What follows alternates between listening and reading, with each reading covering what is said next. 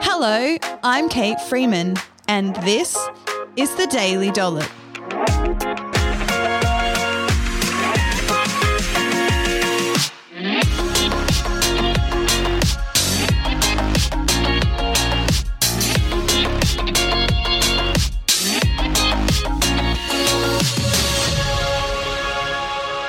On this episode of the Daily Dollop, I'm looking at the popular practice of detoxing and whether or not the science supports it as an important part of maximizing your health and well being.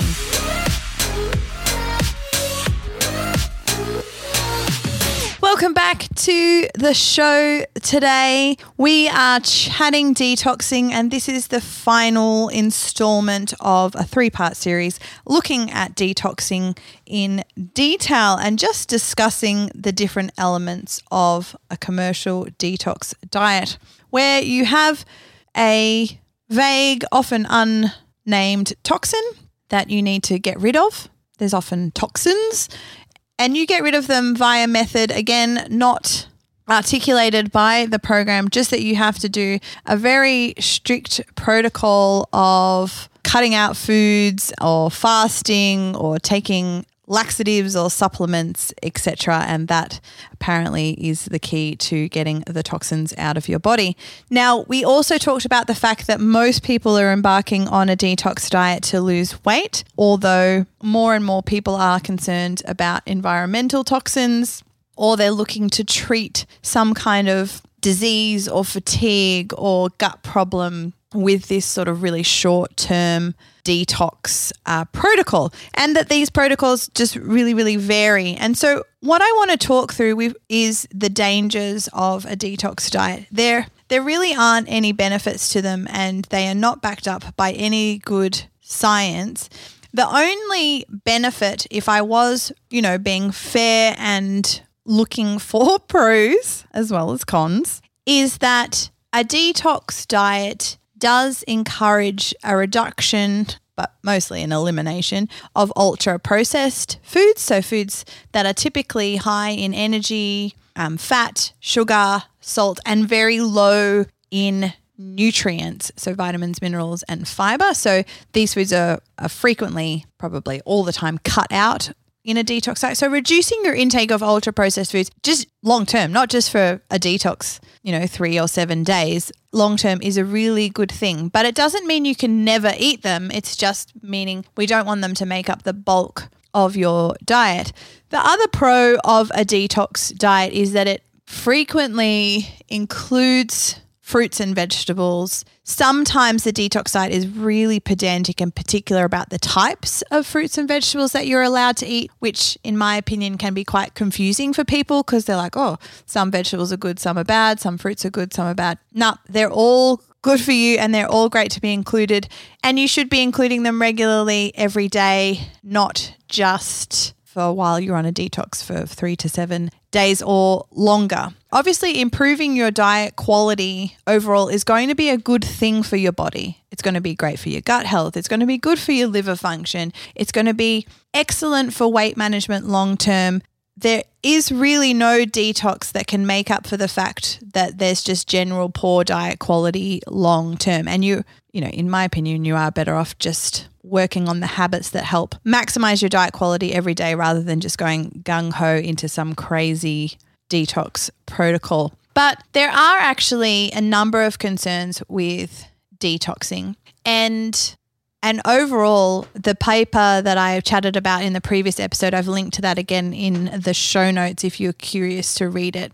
They suggest that there should be no health professional recommending the use of a, a commercial detox diet. Um, and so here are the key problems. The first one is severe energy restriction. So, pretty much every detox protocol requires some kind of fasting, or because they've made quite strict rules around the types of foods that you are allowed to eat. As a result, you can't eat very much. And so you go from, you know, potentially eating around your daily energy needs or eating in excess of those energy needs, which is very easy to do, to then severely restricting energy while you're on this detox for the three, seven, 21 days, however long it lasts.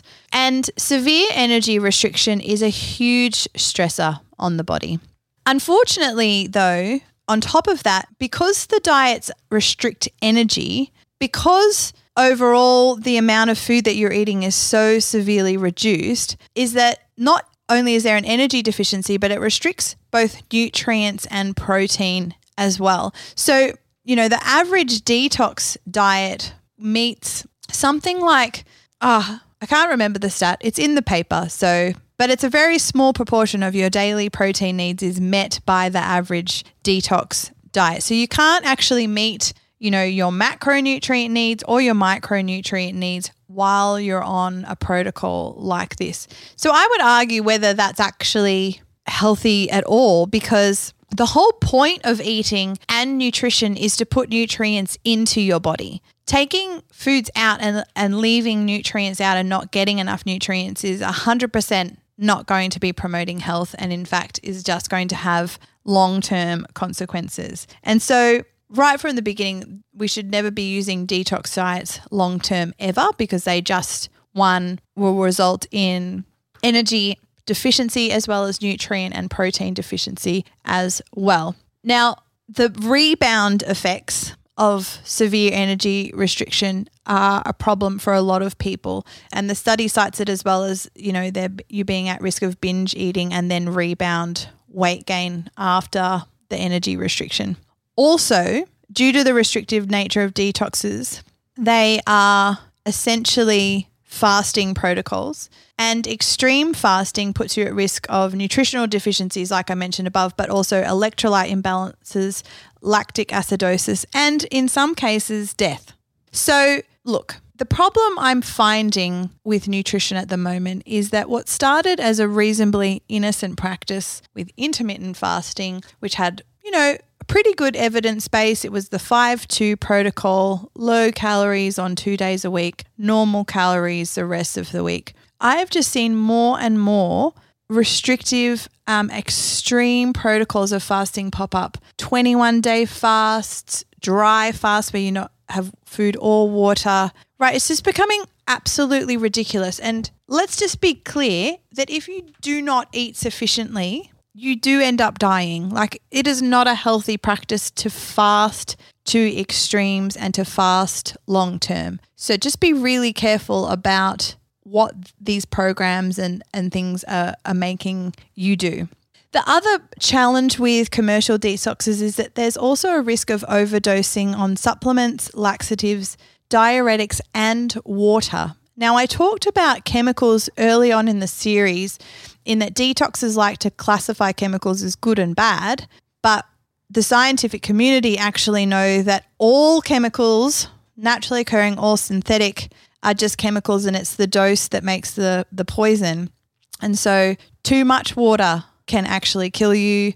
Same with the other things. You can overdose on supplements, laxatives, diuretics will all have very poor health consequences if you overuse them. So, be very, very careful about that. Just because a detox diet says one laxative is good, it doesn't mean three is even better.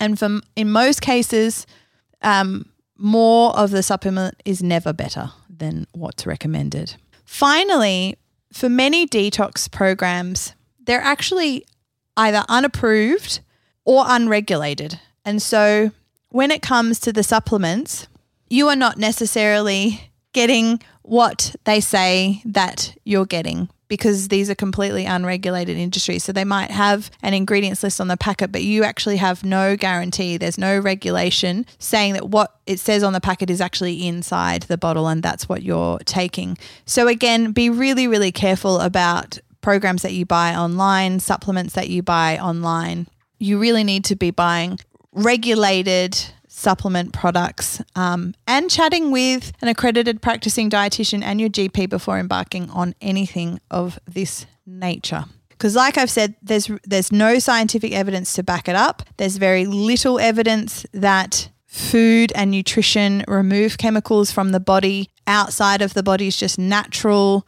elimination methods that it uses to remove particular toxins from the body. Um, and and in, for the most part, you're better off maximizing your intake of foods, improving your diet quality, you know, getting your energy intake good so that your body's just generally functioning well so that then it can do its usual toxin elimination methods to the best of its ability. So, in conclusion, there's no compelling evidence to support the use of detox diets for both weight management or toxin elimination. They're expensive, they make unsubstantiated claims, and they potentially have health risks and are often unregulated in the industry. What fascinated me is the conclusion of the paper, which is something that I've always felt myself. So, it concludes that detox diets should be discouraged by health professionals and that there is no doubt that sustained healthy habits are of greater long term value than the quick fix offered by commercial detox diets. But what's really interesting, and the paper mentions it too, is why people are so drawn to extreme diets that have no proven benefit. What an interesting question. And I found this a super fascinating point. And it's a comment that the paper makes about human psychology and our desire for redemption and purification. Now, I'm a Christian woman and I believe in God and I've practiced Christianity for many years. And so I'm familiar with religion. I'm familiar with that part of spirituality. And I've seen in the past 10 years or so in nutrition a culture and generation of people treating food and diet as a religion. There are you know, crazy messages pushed by zealots, you know, and influencers online with their particular agenda. Think Pete Evans with a cult following and, you know, the way that he promotes um, his nutrition ideas. There's guilt when you don't do the nutrition properly. There's cleanses and fasts to reset your metabolism and purify your liver and get rid of the toxins. You know, it sounds a lot like religion to me. And I just found it fascinating that this paper made the same correlation that I have been feeling for a, a, long time now.